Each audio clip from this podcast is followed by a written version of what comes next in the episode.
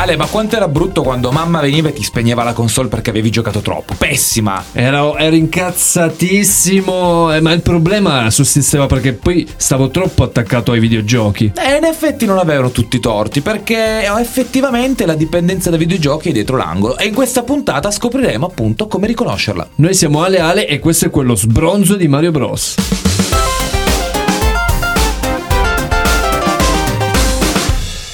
Oggi è una puntata che quasi potrebbe essere una pubblicità progresso. Sì, possiamo dire quasi utile anche ai genitori, con consigli sull'educazione dei figli. I videogiochi, se li conosci, li eviti. No, vabbè, non è il caso di tipo evitarli. Tipo quelle pubblicità, no, su Lights che facevano quando eravamo ragazzini noi. Sì, sì, no, vabbè, non è il caso di evitare i videogiochi. Però, però, dobbiamo anche, parliamo sempre di video, videogiochi, la meraviglia dei videogiochi. È anche giusto, però, guardare un pochino l'altro lato della medaglia. È giusto, perché poi com- come qualsiasi cosa portata all'eccesso crea danni. Quindi infatti, come il caffè, la birra, eh, la patata un po' meno, però vabbè, no, quello no. Comunque, vabbè, comunque può portare, come tutti gli eccessi, può portare dei problemi. E infatti esiste una vera e propria dipendenza da videogiochi. Giusto. Allora, diciamo subito, sfattiamo un mito. Non basta passare tante ore davanti ai videogiochi per avere una dipendenza. Anche perché io gioco tantissime ore e sono sanissimo. Non esatto. Lo senti come sono sano? In realtà solo pochi, per fortuna, dei, dei tanti gamers che vivono davanti ai videogiochi sviluppano i sintomi della sì, dipendenza. È una percentuale molto molto bassa. In realtà però i videogiochi possono appunto portare a questo problema, anche perché, diciamo, sono un po' studiati per diventare quasi, tra virgolette, una droga per, per i gamer. Anche perché chi li vende, chi produce, giustamente chi li vende deve tirare a portare soldi a casa. Esatto. Quindi non puoi vendere un gioco che appena uno lo utilizza tempo mezz'ora e lo butta via. Certo, infatti sono sempre alla ricerca di, di modi per convincere nuovi gamer. E infatti i giochi sono studiati per essere abbastanza impegnativi per farti tornare più volte su di loro, ma non così difficili da farti desistere, perché ovviamente sono un gioco impossibile, tu dopo due o tre volte ti annoieresti. Forse è quello il problema, perché comunque i giochi tendono quasi ormai ad essere quasi come film, ma sono talmente lunghi che poi effettivamente ti crea la dipendenza. Esatto, il esatto. Film invece dura un'ora, due, alcuni tre, finiscono lì, boh, basta. Esatto, infatti. E poi possiamo anche classificare due tipologie di videogiochi che in effetti portano a due tipologie di dipendenze diverse. Allora, i primi sono i videogiochi standard, quelli che sono nati per essere giocati dal singolo giocatore. Quindi offline, sì. I classici offline. Esatto, i classici offline dove tu, il tuo obiettivo è finire la missione, salvare la principessa, al limite fare l'high score. Un Mario Bros. Mettiamo un Mario Bros. Lo giusto per fare un po' di pubblicità. E in questo caso la dipendenza è legata proprio al completamento, quindi l'ossessione per il completamento del, del gioco, della missione. Sì, giusto. E invece ci sono anche giochi che sono invece, invece modalità multiplayer online, che forse sono quelli più dannosi eh, tra, eh, tra esatto, i due. Esatto, che in realtà sono quelli più pericolosi, perché l'utente gioca su internet, ma in realtà il problema è che entra proprio in un mondo parallelo. Cioè il discorso è che si costruisce anche una cerchia di amici online che diventano la sua realtà. E che, spesso Che molte, molto spesso neanche li, li vede o li vedrà mai. Magari non li vedrà mai, però in realtà lui ha una fuga dalla realtà reale, ecco, mettiamola così, per entrare nella realtà virtuale. Quindi è proprio una dipendenza mh, pesante, perché loro si sentono più accettati nel mondo web piuttosto che nella vita reale. E questo è un problema che generalmente prende dal, dai dodici, tredici fino ai venti anni. Esatto, quella è la nicchia, diciamo, più di, di, di età dove abbiamo le maggiori, maggiori casi di dipendenza. Al punto che eh, l'O M S, quindi l'Organizzazione Mondiale della Sanità, dopo anni di discussione nel duemiladiciotto in effetti ha aggiunto proprio la dipendenza da gioco nella classificazione internazionale delle, delle malattie, con il nome di Internet Gaming Disorder. C'è la parola internet, ma in realtà vale anche per quelli chiaramente offline.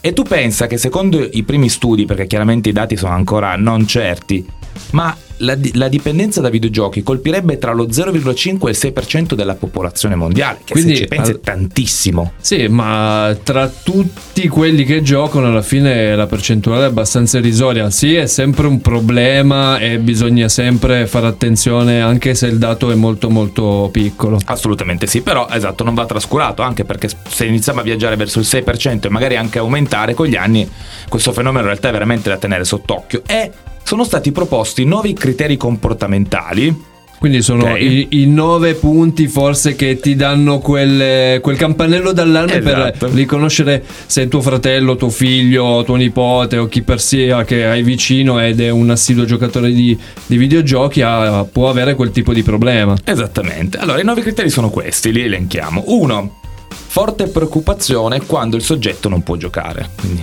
quella voglia, sudori freddi, ah, gioco. Comportamenti di isolamento quando il gioco non è possibile, quindi eh, a me è capitato in effetti di avere una persona così che ero a cena e lui era lontano dal suo gioco online che non citerò ed era effettivamente isolato dal mondo, proprio sopra il pensiero. La tolleranza, cioè il bisogno sempre di aumentare il tempo di gioco per esserne soddisfatti. Tentare invano di controllare e ridurre l'uso del videogioco stesso. Cinque. Perdere di interesse per attività o altri hobby. Che questo è pesante perché veramente ti fa passare sì. la voglia di fare qualsiasi cosa. Esatto. Sei. Uso eccessivo nonostante la consapevolezza che ci sia un problema. Quindi era effettivamente come, come gli alcolisti, la logica è la stessa. Sì, e poi dicono no, io non ho quel tipo di problema, la classica, cioè, la classica risposta che ti dà. E, e infatti il punto sette è mentire a riguardo del tempo trascorso a giocare. Ma va, non sono otto ore, sono solo due e cinquanta. otto. Uso del gioco per sedare o ridurre un vissuto emotivo spiacevevole, quindi utilizzare il gioco per compensare magari delle carenze o comunque per coprire dei traumi. Sì, diciamo che però in alcuni casi aiuta, eh. Sì, può aiutare. Beh sì, effettivamente sì. E nove, perdita o compromissione delle relazioni interpersonali e compromissione del rendimento scolastico o lavorativo a causa del gioco. Sì, magari c'è gente che addirittura lascia il lavoro per continuare a giocare assiduamente, che è una cosa veramente sì, fuori assurda, dal normale, assurda. E infatti bastano cinque di questi nove segni, cioè uno non deve neanche svilupparli tutti, eh no, perché se li sviluppino tutti e nove sì. poi hai la targhetta centoquattro, il migliore problematico dell'anno. Sì, no, in realtà è, bastano cinque di questi nove sintomi, diciamo, per individuare situazioni clinicamente rilevanti. Quindi fate attenzione, se intorno a voi riconoscete questi tipi di tipologie di problematiche, magari la persona potrebbe avere una dipendenza da videogiochi. La cosa in realtà peggiore è che la dipendenza da videogiochi spesso eh, è, eh, è accompagnata da una condizione di depressione. Sì, giusto, sì. E tu pensa, questa è veramente una cosa, quando l'ho, l'ho letta mi ha, mi ha veramente colpito, che approssimativamente il quarantatré per cento delle femmine e il tredici per cento dei maschi affetti da questa dipendenza riferiscono anche ideazione suicidiaria. Cioè la cosa poi che a me ha dato da pensare è che il quarantatré per cento delle femmine. Esatto. Cioè ok che ci sta, che adesso è diventato forse il videogioco aperto anche al mondo femminile, una volta quando noi eravamo ragazzini era molto più... Sì, forse eh, era più mamma. Maschile, maschile, diciamo, era sì. un po' prioritario. Ci, ci sono anche tante gamers online, bravissime, adesso femmine, bravissime. Esatto. E in più la dipendenza chiaramente da videogiochi, oltre a portare questi simpatici sintomi, porta anche dei malesseri di tipo fisico. Ad esempio, una delle cose riscontrate tra chi ha una dipendenza dai videogiochi è sensazione di affaticamento e fatica nel fare le cose. Vabbè, ma quello forse io anche sono sempre stanco. Io sono sempre stanco, ormai non gioco neanche più e sono comunque stanco. Com'è sta cosa? Eh, non lo so. Poi c'è anche emicrania dovuta a intensa concentrazione e affaticamento degli occhi. Vabbè, quello chiaramente. Quello ce l'ho anch'io, da, anche, anche non giocando, ma va bene uguale. Vabbè, ma forse anche per altri motivi. No, for... e, e, tralascerei. Ma non, non, non, in un'altra puntata lo racconteremo. I giochi di mano e il gioco da villano. Sindrome, e infatti i giochi di mano. Sindrome del tunnel carpale, eh, causata, visto, eh, causata dall'eccessivo uso dei controller. E infatti io mi ricordo che eh, da bambino, quando giocavo tanto col mio fantastico Mega Drive, che, che aveva un controller che non era proprio la comodità fatta, cioè l'impugnatura e l'ergonomia, diciamo, non erano proprio primi, tra le caratteristiche ecco, migliori. I primi facevano abbastanza pena. Che male, che male, male. Cattiva igiene personale, perché in effetti se tu ci pensi, quando poi sei sempre lì non ti lavi neanche più, non ti fai la ma, barba non... ma quindi ogni volta che salgo sul pullman e sento questo lezzo, cioè quando, quando la gente ti è sta perché lontana, la gente sta giocando sì, ai videogiochi sì. E in più, anche se poi le ultime console tipo la Wii o l'Xbox eh, Kinetic hanno fatto molti progressi in questo senso, la maggior parte dei videogiochi, videogiochi è ancora statico, quindi si sta seduti e quindi chiaramente a lungo andare si hanno delle compromissioni della postura. Ecco, forse qualcuno che è andato avanti è la realtà virtuale, perché tu sì stai giocando ma sei generalmente sempre in piedi, sei in movimento, eh, muovi le braccia, le gambe, non stai mai effettivamente sempre seduto, quindi eh, diciamo che stiamo già facendo qualche passo in avanti. Esatto, e in più nei casi più gravi, quindi quando questi sintomi perdurano per molto tempo, eh, alcuni giocatori potrebbero incorrere in quella che viene chiamata la sindrome da ritiro sociale o hikikomori, che in Giappone eh. è una malattia veramente pesante, dove praticamente i giovani si isolano completamente dal mondo e vivono nella loro stanza e non hanno più alcun tipo e non vogliono neanche proprio più uscire, no, hanno no, paura di quello no. che c'è fuori, a meno che non sia tramite schermo. Le Iene hanno fatto un servizio, sì. quindi vi invito ad andarlo a vedere perché è veramente interessante. Infatti eh, col tempo adesso si stanno, i vari psicanalisti, psicologi e psichiatri si stanno interrogando su questa cosa e Hanno, hanno definito che poi fondamentalmente, essendo una dipendenza, eh, il tipo di cura e la terapia è simile a quello che si usa per le dipendenze tipo per l'alcol o per le droghe, quindi veramente passiamo dalle consulenze psicoterapiche eh, a farmaci, oppure c'è eh, un, sono dei programmi in dodici passi.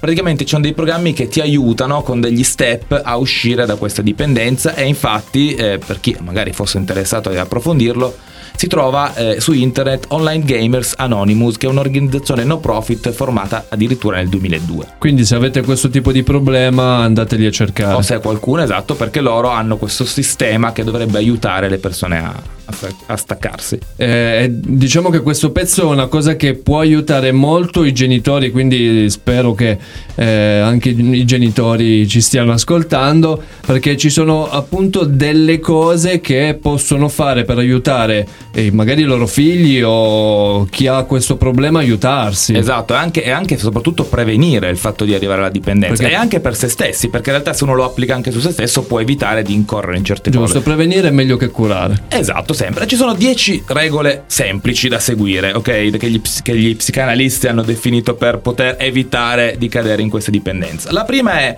spiegare, nel caso di un bambino, che si tratta di una macchina e in quanto macchina è È infallibile.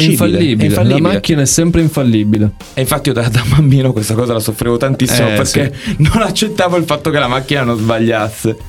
Non considerare il gioco come un sostituto del babysitter, ecco, questo, questo è fondamentale. Questo è per i genitori, eh, perché molte volte vedo magari ragazzini con "Toh, tieni il cellulare in mano, gioca", esatto. e non rompere le scatole. È sbagliatissimo, i bambini fateli giocare in un altro modo, ma non in questo. Esatto, e soprattutto anche infatti non lasciarli soli davanti ai videogiochi, se è possibile accompagnarli nel percorso del videogioco per giocare con loro, per creare una relazione col, col bambino e anche per fargli capire che effettivamente se succede qualcosa tutto è nella normalità. Ma è bello giocare col proprio figlio, un po' come sì. giocare col Tamagotchi, no? Sì, quando fa la cacca pulisci, a fame gli dai da mangiare. Sì, lo so, eh. sì, sicuramente, beh, infatti quando giocavo con i miei cuginetti mi divertivo un sacco.